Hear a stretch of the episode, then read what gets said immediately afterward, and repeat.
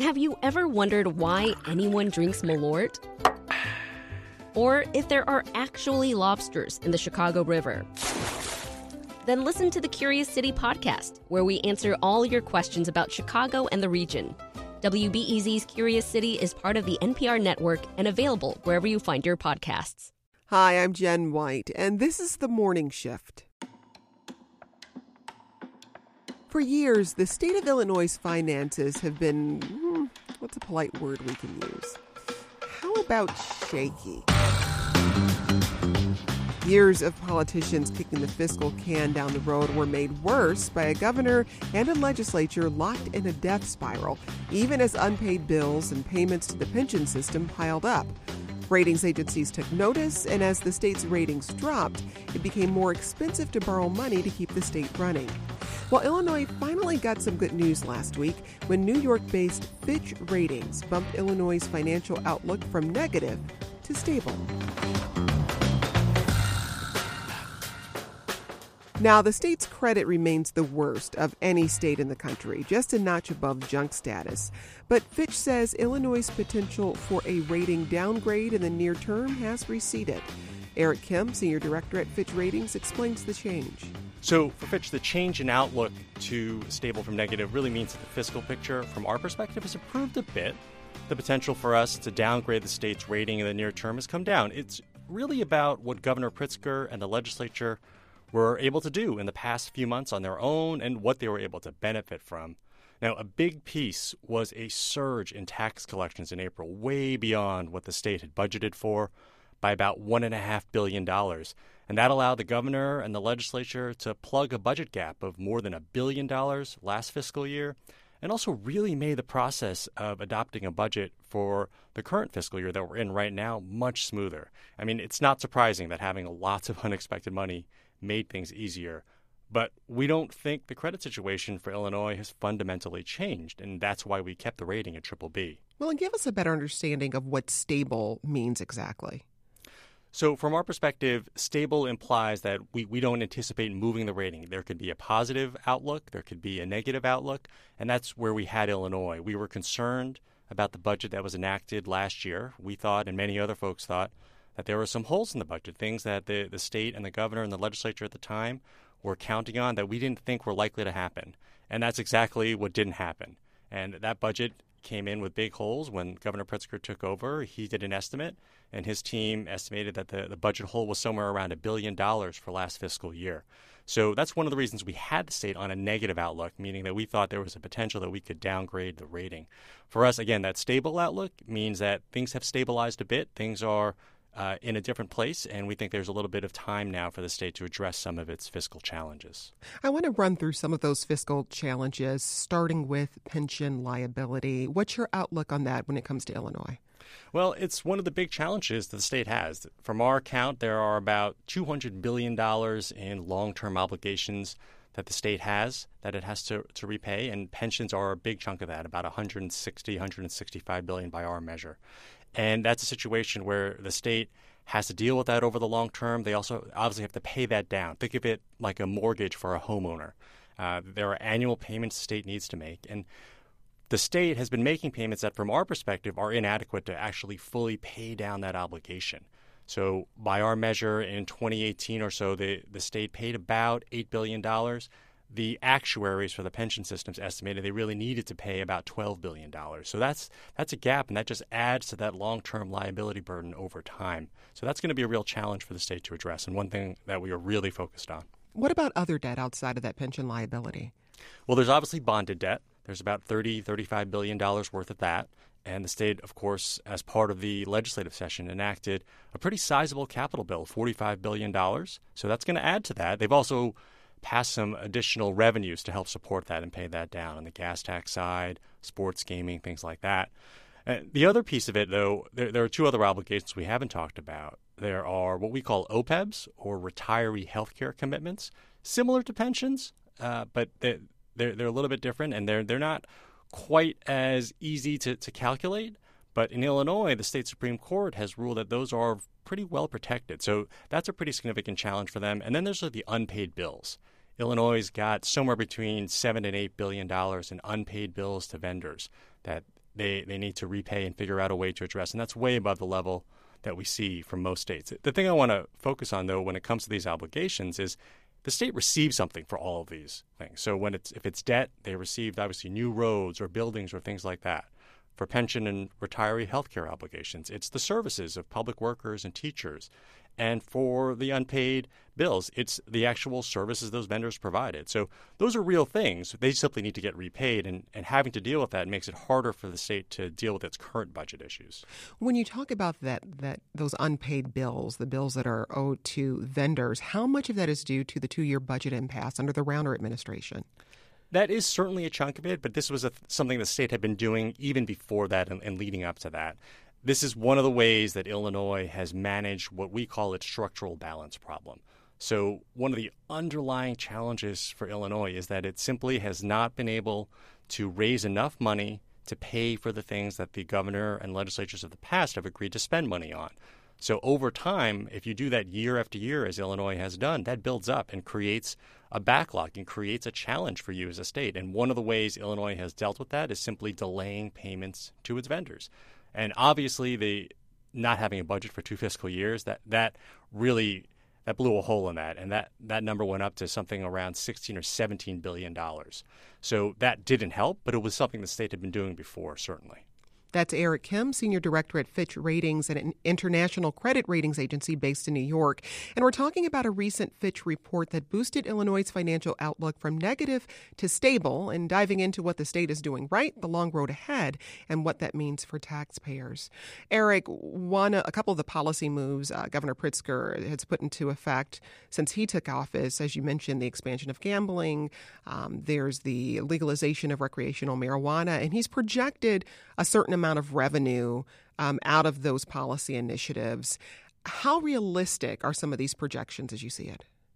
Well, it's difficult to estimate with real confidence the revenues that can come from things that haven't been done before. So, cannabis, for example, it's been obviously expanded in, in, several other places. Illinois is the first place where the legislature and the governor have done it without voter approval, where the where they have done it and they have expanded and legalized the sale and uh, implemented a tax on that. Uh, we'll have to see where the revenues come in. And actually, the governor and legislature are not assuming anything in the budget associated with that, which I think is prudent. Um, they're they're saying we expect some revenues, but we're not going to count on anything particular to balance the budget. Sports gambling, similar situation. Uh, there's obviously a large black market there. We'll see what the state is able to tap into they're counting on that to help support that big capital bill we talked about, all the $45 billion in capital spending and projects and things like that that the state is looking to. So some of those revenues are, are a bit uncertain, but I think that the state is taking somewhat of a prudent approach there, particularly on the cannabis side, by not counting on recurring revenues there at this point. I want to quote your report here. Uh, the recent gains, however, are somewhat tenuous, and their sustainability hinges on the state's actions over the next several years, particularly around the November 2020 ballot initiative on the graduated individual income tax. Expand on what you meant there. So that's a really important point for us. The gains that the state saw this fiscal year and then the last at the end of the last fiscal year really were we think in large part due to the fact that they got all this additional money in April that wasn't anticipated, wasn't budgeted. And that, that just made the decision making process a lot easier. And they were able to enact a budget that, frankly, didn't look as concerning from our perspective as we thought it might be. When, when the governor came out with his executive budget in February, we flagged a few things in there, and many other people did as well, that we thought were concerns. There was a pension reamortization proposal, basically pushing out the amount of time it would take to pay down the pension obligations. And that was going to be a huge money saver in the budget for this year. But because the state got this additional money in April, they didn't need to do that. And that was a positive from our perspective. But we also think that the revenues that they saw are, are not necessarily going to be ongoing and recurring. And we need to keep pretty focused on what happens over the next few months, the next year or so. And again, we're leading into what we think is a pretty pivotal moment for the state that November 2020 ballot initiative on the graduated income tax amendment. And for us, it's not so much about whether voters pass it or not, it's how the state responds to that. If the voters pass the bill, or pass the amendment, I should say, and the state gets to have those revenues, will the legislature and the governor at the time figure out a way to use those additional revenues and help match up revenues with spending over time? And if the voters do not pass the amendment, what else do the governor and legislature decide to do to really fix that basic budget balance problem? So, outside of that ballot initiative, what will you be watching in the short term and the long term around Illinois' finances? Well, it does. It comes down to budget management. And we're going to be watching certainly how revenues perform. Again, that, that surge in April was something that no one really anticipated to this extent. So we are going to be looking to see, I know the administration is going to be looking to see how do revenues start to come in for the current fiscal year that we're in? Are they matching up with what the budget estimates? And if not, they're going to have to make some adjustments on the budget side. There are some elements in the budget, too, that we're watching pretty closely there's about $500 million that the state is counting on from some changes in Medicaid. And Medicaid is a joint state and federal program, and the federal government has to approve the changes that the state wants to do. And if that does not happen, then the state's going to have to do some adjustment on that side as well. And we're also going to be watching the economy. Illinois' economy is obviously very broad, very diverse. Chicago's one of the key economic centers of the country, if not the world. So that that's been a really important driver for the state. But growth overall has been on the slow side for Illinois compared to other states and certainly to the nation. So if we start to see some continued deceleration there, then that would be a concern for us. That's Eric Kim, Senior Director with New York based agency Fitch Ratings. Eric, thanks for speaking with us. Thank you. And joining me in studio now is WBEZ state politics reporter Tony Arnold. Tony, first, just remind us of the importance of these ratings that come out of Fitch.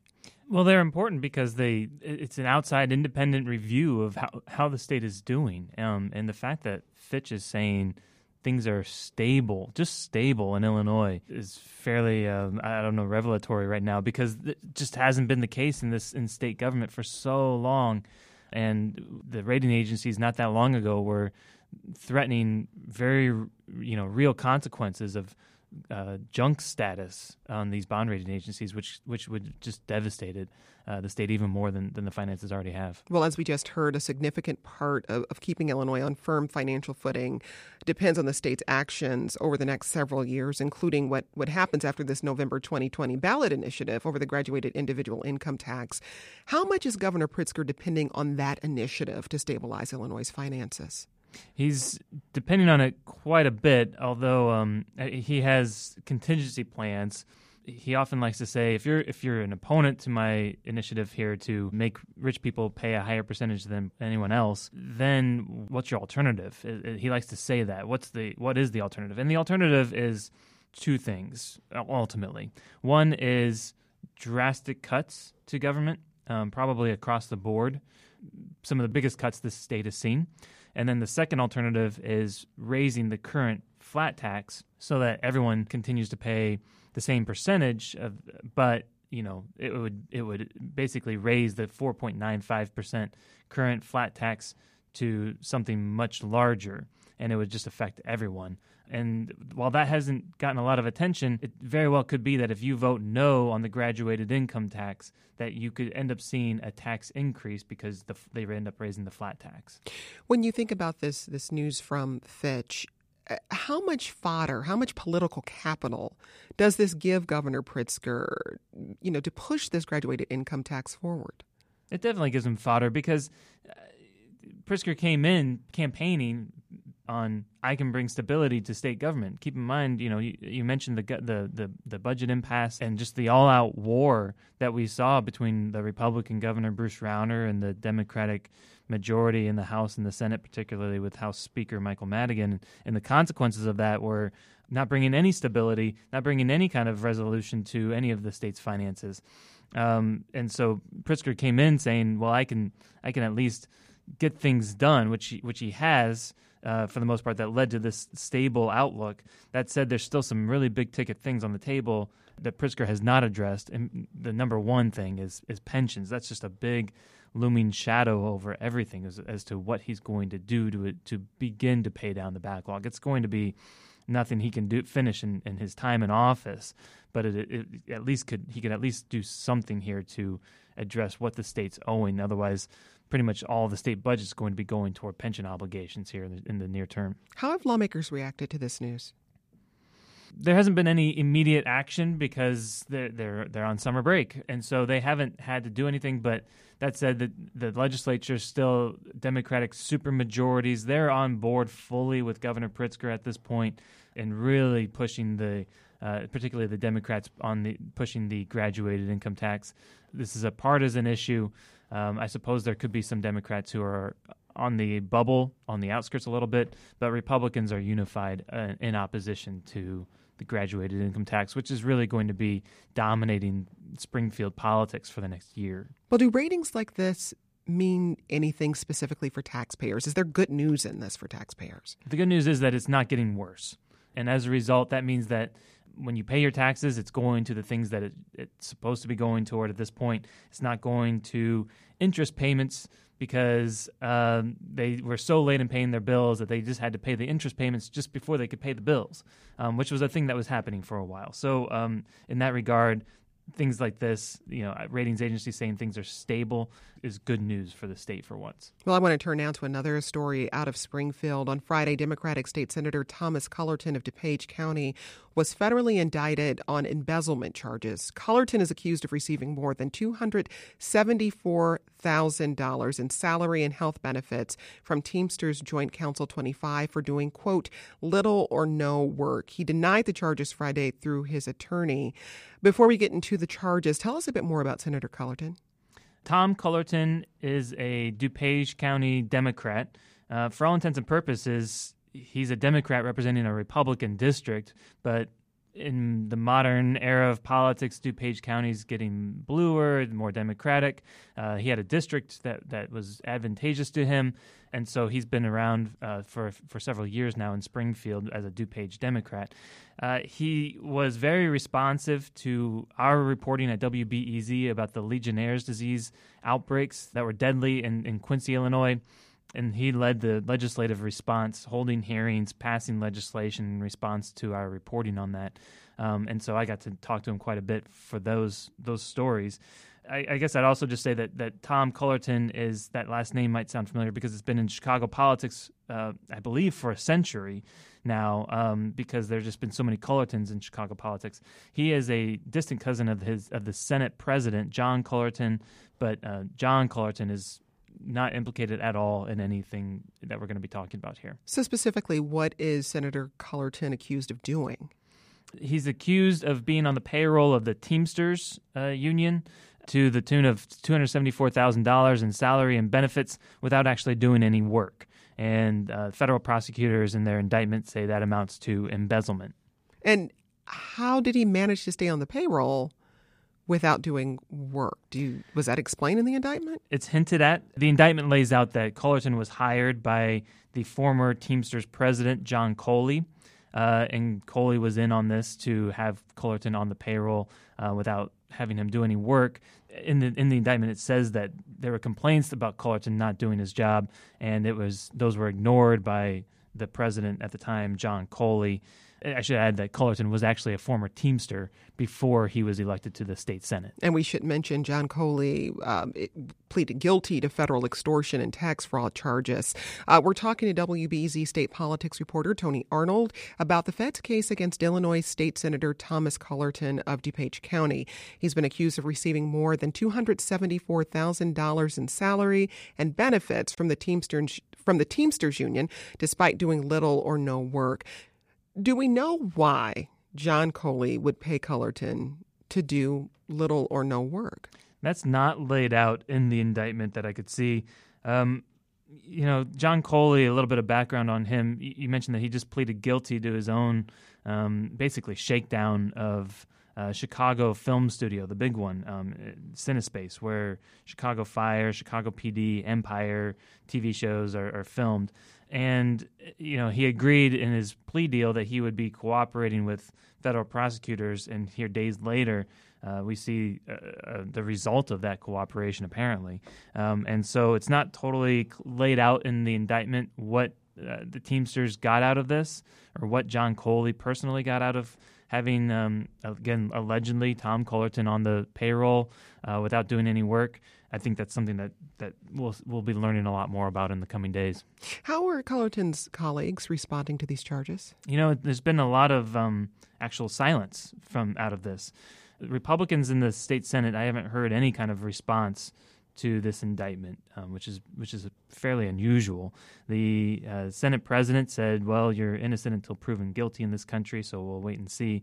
When this news came down, it was hours before there was really any kind of uh, calls for a response or a resignation or anything. That those resignation calls came from the chairman of the Illinois Republican Party, Tim Schneider, and a member of the House of Representatives, Grant Wehrli, who's a Republican, and the western suburbs as well.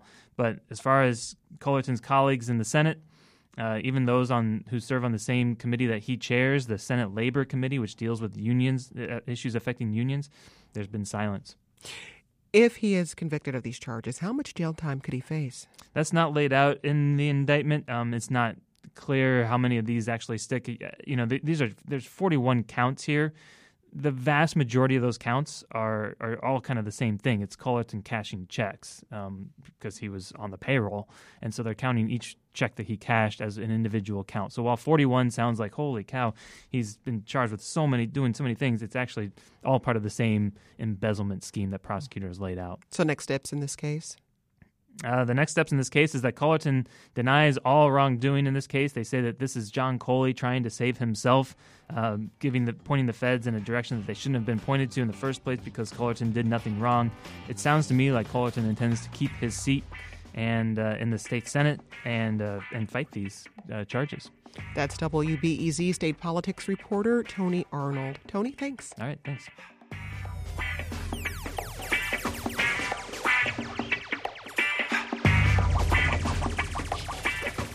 Thanks for listening to the show. Please subscribe to the podcast on Apple Podcasts or wherever you listen and leave us a rating. It helps other people find us. Another great way to get in touch is by leaving us a voicemail. You can give us a call with any feedback you have. Leave us a message at 888 915 9945. That's 888 915 9945. I'm Jen White. Let's talk again soon.